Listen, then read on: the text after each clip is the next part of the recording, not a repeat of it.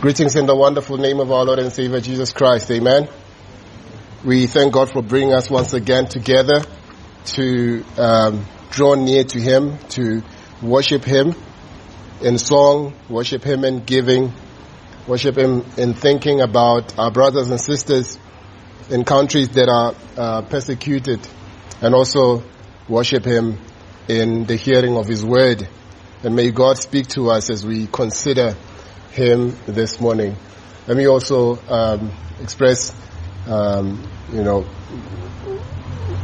gratitude for our visitors. Uh, thank you for visiting us. I see Eddie uh, and uh, Mpo and Tabang. Uh, welcome. We have been going through Mark. So uh, the practice of our church is what we call expository preaching. And so we preach um, through different books of the Bible, considering even the words of um,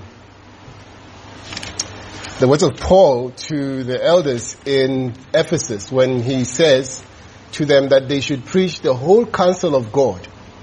In other words, when you preach the whole counsel of God, you have no, um, you know, wiggle room to choose your favorite subjects. Uh, when a subject is hard to preach, you have to preach it. Uh, when uh, you don't like a particular subject, you still have to preach it.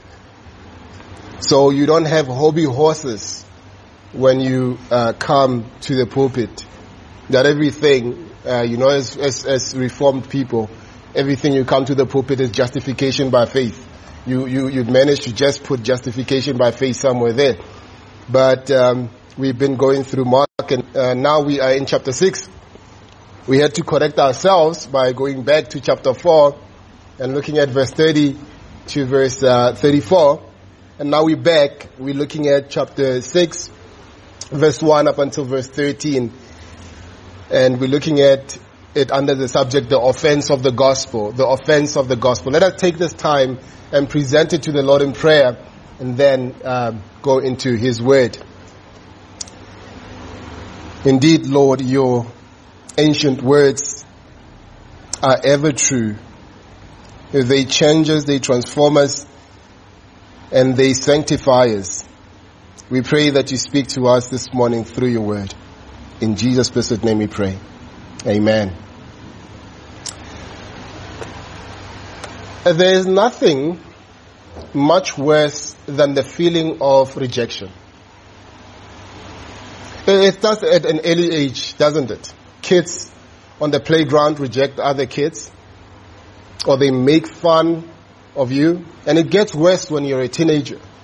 Your so-called friends post pictures on Instagram um, or WhatsApp statuses, and they are all hanging out, having a blast, but you were excluded.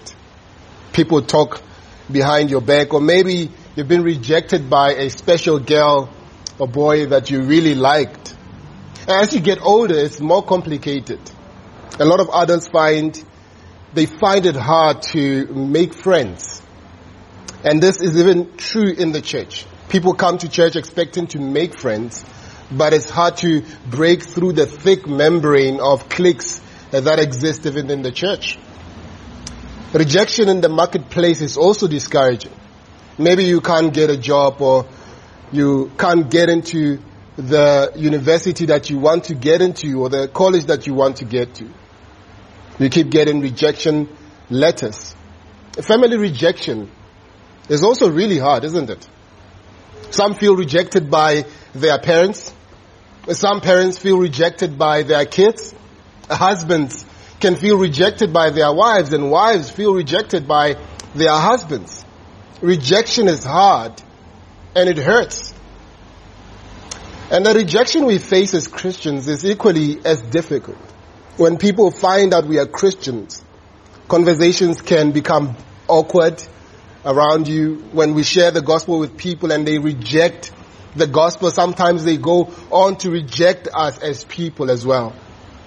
And if you hold certain Christian values, you are certain to be rejected by the culture as the moral fabric, fabric of, of the culture continues to erode, policies are also being put in place to police preaching on areas that are considered culturally sacred. You, you can't preach about the uh, alphabet gang. Uh, you can't preach about abortion and so on and so forth. The, the, the culture rejects biblical um, uh, uh, uh teaching on all kinds of topics from homosexuality to abortion. We, we should expect this, shouldn't we? Re- rejection is a reality. And it's hard. It, it is hard. And if we, if we are honest, we fear rejection, don't we?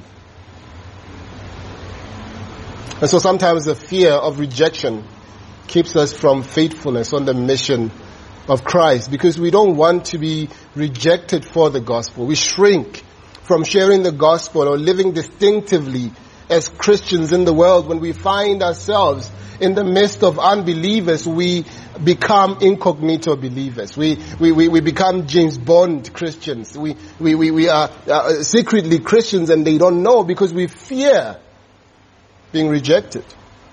Turn your Bibles to Mark chapter 6 if you haven't, or switch your Bibles on to uh, Mark chapter 6. In our text this morning, we find Jesus being rejected in his hometown in Nazareth. And then Jesus tells his disciples they'll experience rejection too on account of the gospel. Uh, what should we do in the face of rejection? And how does the gospel itself help us not to fear this rejection? There are some of the questions, um, our text here, as I ask them, that our text answers this morning. Let's look at Mark chapter 6 verse 1 up until verse 13. Shall we read? I read from the ESV. Mark chapter 6 verse 1 to 13. This is God's word. Let us hear him. He went away from there and came to his hometown and his disciples followed him. And on the Sabbath he began to teach in the synagogue. And many who heard him were astonished saying, where did this man get these things? What is the wisdom given to him? How are such mighty works done by his hands? Is this not, is, is not this the carpenter, son of, the son of Mary, and brother of James and Joseph and Judas and Simon? Are not his sisters here with us? And, and, and they took offense at him. And Jesus said to them, a prophet is not without honor except in his hometown and among his relatives and in his own household. And he could not do, he could do no mighty work there except that he laid his hands on a few sick people and healed them. And he marveled because of their unbelief. And he went among the villages teaching. And he called the twelve and began to send them out two by two and gave them authority over the unclean spirits. He charged them to take nothing for their journey except the staff, no bread, no bag, no money in the belts, but to wear sandals and not uh, put on two tunics. He said to them, whenever you enter a house, stay there until you depart from there.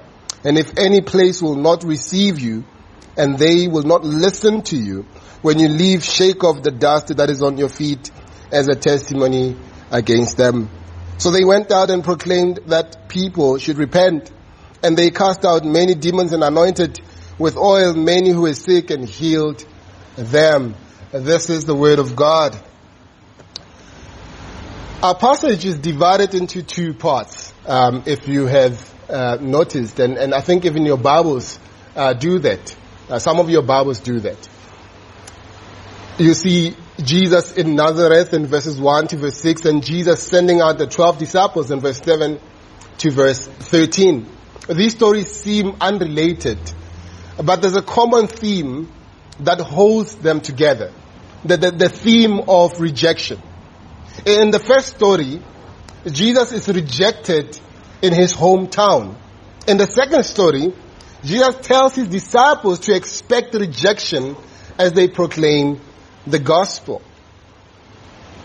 Let's start by looking at Jesus in Nazareth. In chapter 5, we saw that Jesus has power over nature. Remember, he stilled the storm, the raging storm.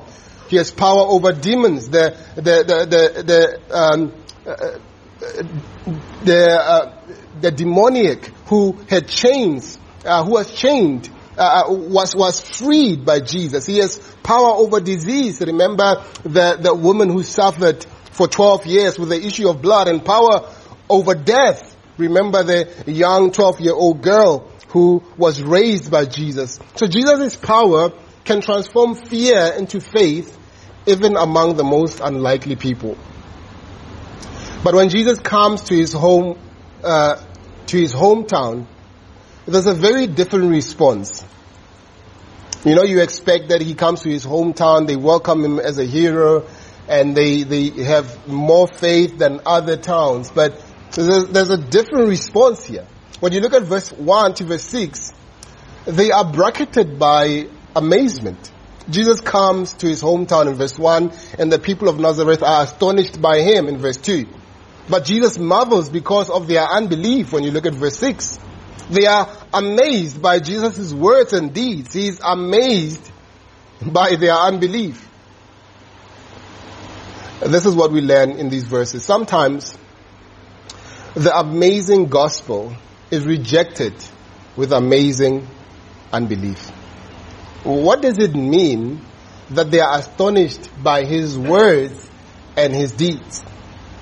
They are astonished because they don't understand why an ordinary guy like Jesus could teach the way he teaches and do the mighty works that he was doing.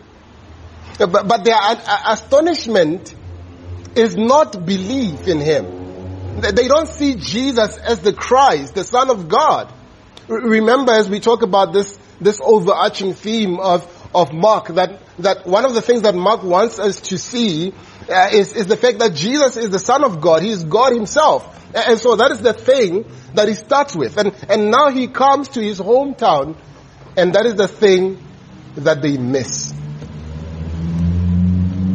Instead they, they, they only see an ordinary carpenter from a small town, the son of Mary, an ordinary guy with ordinary brothers and, and sisters. They are astonished by him, but their astonishment is really unbelief. One reason we know this is because we are told in, in verse 3 that they took offense at him. Do you see it?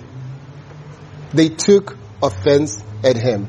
Uh, this is at the heart of verse, uh, verses 1 to verse 6. The, the, the word translated offense is used eight times in Mark's gospel. And it, it, it, it, always has to do with a stumbling block to belief. So they are amazed by Jesus' ordinariness. Right? They are offended by him. His ordinariness causes them to stumble. And they don't believe that the gospel continues to be a stumbling block even today, isn't it? a stumbling block to Jews and folly to Gentiles, as, as 1 Corinthians chapter 123 tells us. It's really a simple message. Christ died for our sins. But, but, but this message is a stumbling block to Jews because they have no categories for an ordinary crucified Messiah. And it's folly to, to cultured Gentiles who cling to the wisdom of the world. Right? The, the belief in yourself, you can do what you put your mind to kind of, uh, uh, uh you know, um, worldview. And so you tell these people about a crucified Messiah and they think this is foolishness. The gospel is amazing. And it's truly good news. Sinners can have forgiveness and eternal life through faith in Christ. And that's what makes unbelief so amazing. That's what makes unbelief ridiculous. I think I've said this before and I'm saying it again, that the height of folly, the height of foolishness is to understand the gospel and reject it. And we see this here. In verse 6 we are told Jesus marvels at their unbelief. Well, what amazes, amazes Jesus about humanity is not its sinfulness, but its hardness of heart and unwillingness to believe in Him. Jesus is the Christ, the Son of God, but they do not even honor Him as a prophet in his own, in, in his own hometown. His relatives don't honor him. Not even the members of his own, own household honor him. If you read the Gospel of John, you will notice that even his family, his, his brothers and sisters did not even believe in him. Well, uh, this was during his, his time, um, his three years of ministry. They did not believe in him. Obviously, we see uh, James, um, you know, who becomes a, a great uh, uh preacher of the gospel, and, and Judas, uh, Jude, his, his, his other brother, uh, who writes the, the, the letter to, uh, you know, uh, in his name. Uh, people who who would think most likely to, you would think most likely to embrace the, the, the gospel, to embrace Jesus, often reject him, don't they? Some, like Jesus' family, who have every opportunity to believe, don't believe. And some, like the Gentile man with a demon in chapter 5, who you would never guess would believe, actually do believe. And this is amazing. No one can predict who will receive Jesus and who will reject Jesus. There's no formula to this. We haven't gotten the formula. 2000 years of, of church history and we haven't really gotten the formula. We just preach the gospel and people just come to Christ. There's somebody who said this, that when you get to heaven, there will be two things that amazes you. Uh, the people that are there that you think wouldn't have been there and the fact that you are also there. There's no formula to this. The gospel comes, breaks stony hearts, draws us to Christ. It is the same today. Some who have every opportunity to believe the gospel don't believe the gospel. I think of the 60% of young adults who grew up in the church hearing the gospel, but leave the church and its gospel. Whereas some who spend most of their lives far from God do come to believe in God and live for God. We, we simply can't predict who will believe and who won't believe. And that is why the church must never have a target market, right? We must never have a target market and say, this is our target market. We preach to these kinds of people. We preach to everyone. We preach the gospel to everyone. Let's look now at the second section of our text this morning. The sending of the disciples. This section is not necessarily linked to the first section textually, but it's linked thematically. In, in other words, with themes, right? You, you would, you would obviously, as you read, I mean, one could preach uh, these two sections separately, and that's what I thought I would do, but as I looked at the themes of these two sections, they, they, they, they connect thematically.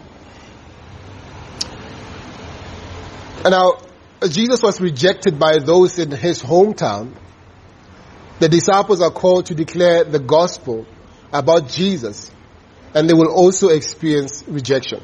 This is in verse 7 to verse 13. It is divided into two parts as well. In verse 7 and in verse uh, 12 to 13, we have a narrative section where Jesus, uh, Jesus' disciples are called and sent out. In verse 8 and to, to verse 11, we have a speech by Jesus giving them instruction for their journey. Uh, these two sections give us two truths that we learn here. Uh, disciples do what Jesus does and will face what Jesus faced. First, let's look at that one disciples do what Jesus does. In verse 7 we are told that Jesus called the twelve and began to send them out and gave them authority over unclean spirits. In verse 12 to 13, again we are told they went out and proclaimed the, the, uh, the people, that, that people should repent. And they cast out many demons and anointed with oil many who were sick and healed them. They are doing what Jesus himself did. Jesus came proclaiming the gospel. If you remember chapter 1 verse 14, Jesus cast out demons chapter 1, verse 25 to 26. Jesus healed the sick, chapter 1, verse 30 to 34. So we shouldn't be surprised that Jesus now commissioned his disciples here to proclaim the gospel, to cast out demons and to heal the sick. Jesus had a ministry of word and deed. Jesus' disciples have a ministry of word and deed. Eh, disciples do what Jesus does. But that's not the only thing that's true of Jesus' disciples here. Now secondly, disciples face what Jesus faced.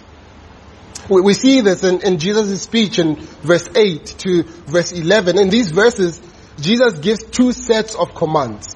The, the, the first is in verse 8 to verse 9 and the second is in verse uh, uh, uh, uh 10 to 11. Look at the first, verse 8 and 9. He charged them to take nothing for their journey except a staff, no bread, no bag, no money in their belts, but to wear sandals and put on two tunics. In, in the first, in, in, the first set of commands, they are told not to bring, uh, what not to bring on their mission. They are, they are not to take bread, bag, or money in their belts. They, they are not to take two tunics. They are only to take a staff and sandals. They, they are only to take the barest of essentials. Now the question would be, why is this? Why, why is he giving this kind of command? Well, Jesus doesn't want them to place their trust in their supplies or their training, but rather in the one who sends them. Right?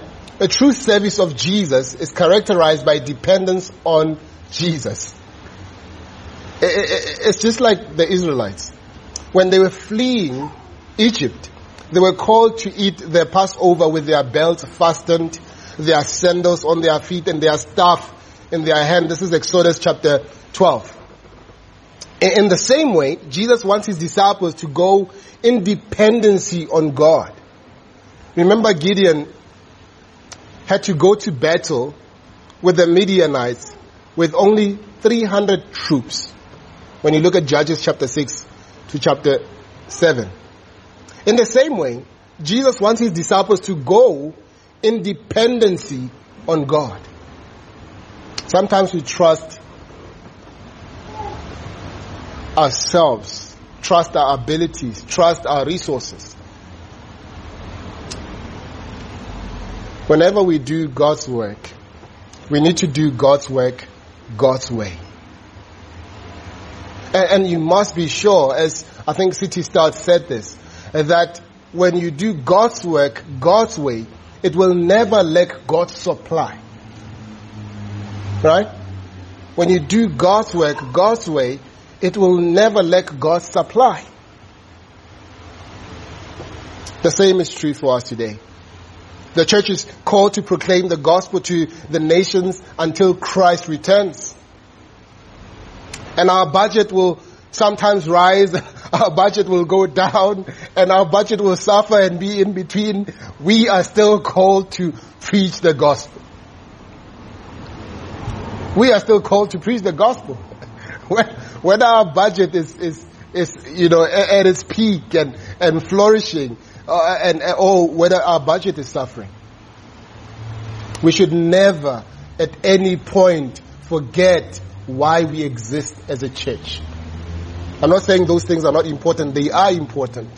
But if those things are our only focus and we find ourselves focused on that, we have lost the mission. It's tempting to think we need more than the gospel to proclaim the gospel. But we simply need the word and the spirit. To depend on God in His mission means to, we, we, we must trust God's way of fulfilling the mission. Christ called disciples to proclaim the gospel. And He told them how to proclaim the gospel. He, he, he told them to pack light, to depend on God in His mission. It, it, this means we must trust God's way of fulfilling the mission. We, we, we don't need a bunch of fancy church programs and people to fulfill uh, uh, uh, the mission. We don't need gurus, right? Jesus chose untrained, ordinary men and he called them to be with him. And, and, and then he called them to a simple ministry of the word and deed. This reminds me of what Paul said to the Corinthians in 1 Corinthians chapter 2 verse 1 to 5. Remember that the Corinthians were in an environment and a culture that really prized uh, philosophy and, and, and, and human wisdom, intellect. And so that's the posture that they expected Paul to come with when he came to Corinth. And listen to what he says to them. He says, and when I came to you brothers, when I came, I did not come proclaiming to you the testimony of God with lofty speech or wisdom. For I decided to know nothing among you except Jesus Christ and Him crucified. And I was with you in weakness and in fear and much trembling and my speech and my message were not in plausible words of wisdom, but in demonstration of the Spirit and of power, so that your faith might not rest in the wisdom of men, but in the power of God. Do you see that? Your faith might not rest in where? In the power, in, in, in, in, in, in, in the wisdom of man, but in the power of God. Because, brothers and sisters, what we want, what we desire is not for you to go out there and, and keep saying, Pastor Garaba said this, Pastor Garaba said that. It's fine to quote me if you think I said something nice, but what we want is for you to have confidence in, the, the, in God and His Word. That, that's why we preach expositorily, because we don't have, uh, uh, you know, uh, you know, uh, our, our, own ideas to, to, to give to you. We, we have the Word of God to give to you because that is where your confidence must lie. We want you to have confidence in the fact that God is true and He said it in His Word. We don't need the so-called braid, bag and belt of money to fulfill the mission of Christ. We simply need to be faithful to go to the ends of the earth with the gospel. We, we need the Word and the Spirit and this should encourage you. You don't have to be a Billy Graham or to have a seminary degree to be used by God in advancing His mission. As one commentator says, ill-prepared disciples typify believers in every age and place who are sent out by the Lord of the harvest. No one is ever, is, is never prepared for ministry. That's what Jesus' first set of commands teaches us. Now the second set of commands is in verse 10 to 11. It, it teaches us what to expect as the church proclaims the gospel. He, he told his disciples to stay in whatever house they entered until they departed from there. And if any place would not receive them or, or, or, wouldn't listen to the gospel, they were called to shake the dust of their feet uh, uh, uh, uh when they left as a testimony against those people. And this is powerful. Let me explain why it is powerful. You see, in ancient Israel, when a Jew was traveling in a Gentile territory, he would have to shake the dust of his feet before he returned home. And this was to, to keep the promised land from being polluted by Gentile debt. So, so when Jesus' disciples are called to shake off the dust of their feet, if someone wouldn't listen to the gospel, they, they, are, they are making a, a, a really remarkable uh, statement here. They are essentially calling Jews unbelieving Gentiles. Jesus is telling his disciples what to expect, right? When they are on mission. They should expect unbelief even among Jews. Just like Jesus experienced unbelief even in his own hometown. And the, the, the fact is this, salvation is not on the basis of ethnicity. It is not on the basis of nationality or race. As one commentator says, even in the promised land, there will be those who reject the promised one. Even in the promised land, there will be those who reject the promised one. Have you wondered why even our children who grow up in families where we, we catechize them, we teach them the word, we, we raise them in the word. And when they grow up, they just reject it. Even in the promised land, there would be those who reject the promise. Do you see the connection between the two parts of our message this morning? Jesus experienced rejection and unbelief even in, in, in, his hometown. His disciples should expect the same rejection and unbelief. But those who, who do what Jesus do will face what Jesus faced. The, the same is true for us today. We should expect to face opposition, persecution, rejection and unbelief as the church proclaims the gospel. Jesus faced these things. So will we. It's discouraging sometimes, I know, but there is a reason to take heart. The rejection of the gospel in verse 1 to verse 6 points to the ultimate rejection of Jesus, which, which he predicted. Turn your Bibles to, to Mark chapter 8. We're going to conclude with these. In Mark chapter 8 in verse 31, we are told this. It says, Jesus began to teach them, uh, his disciples, that the Son of Man must suffer many things and be rejected by the elders and the chief priests and the scribes and be killed and after three days rise. Jesus' disciples didn't like this. Jews had no category for a suffering Messiah. The, the, the, kind of Messiah that they were expecting was a Messiah who comes in, in, in, in military victory to destroy the Roman uh, uh, government. So for, for them, deliverance was in a way political.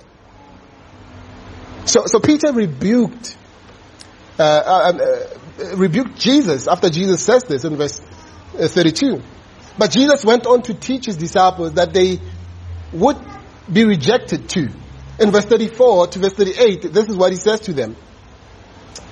And calling the crowd to him with his disciples, he said to them, if anyone would come after me, let him deny himself and take up his cross and follow me.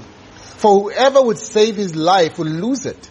But whoever loses his life for my sake and the gospel's will save it.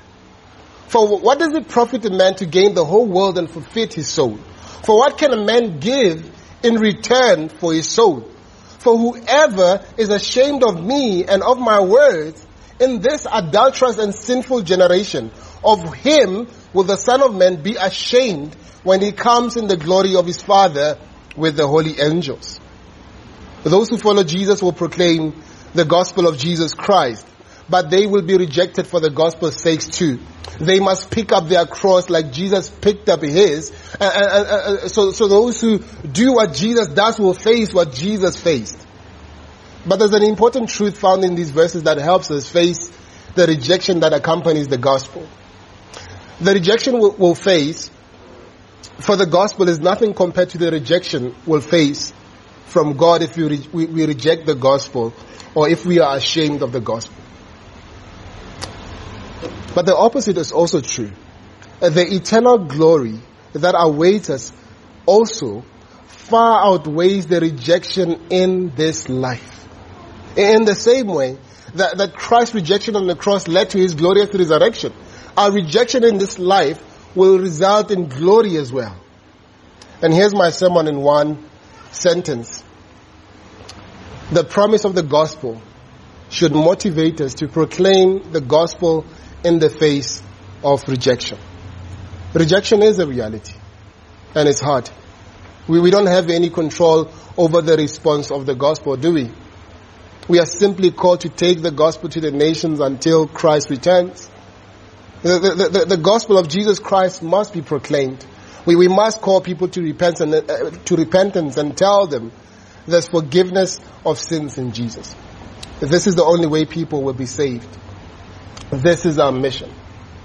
So as you go back this week to your different uh, um, uh, places, your communities, your workplaces, be reminded that you belong to Christ. And make sure that everyone knows. And when there's an opportunity for someone to hear the gospel, make sure that you tell them about Jesus. Be like Paul who says, I'm not ashamed of the gospel, for it is the power of God for salvation to everyone who believes.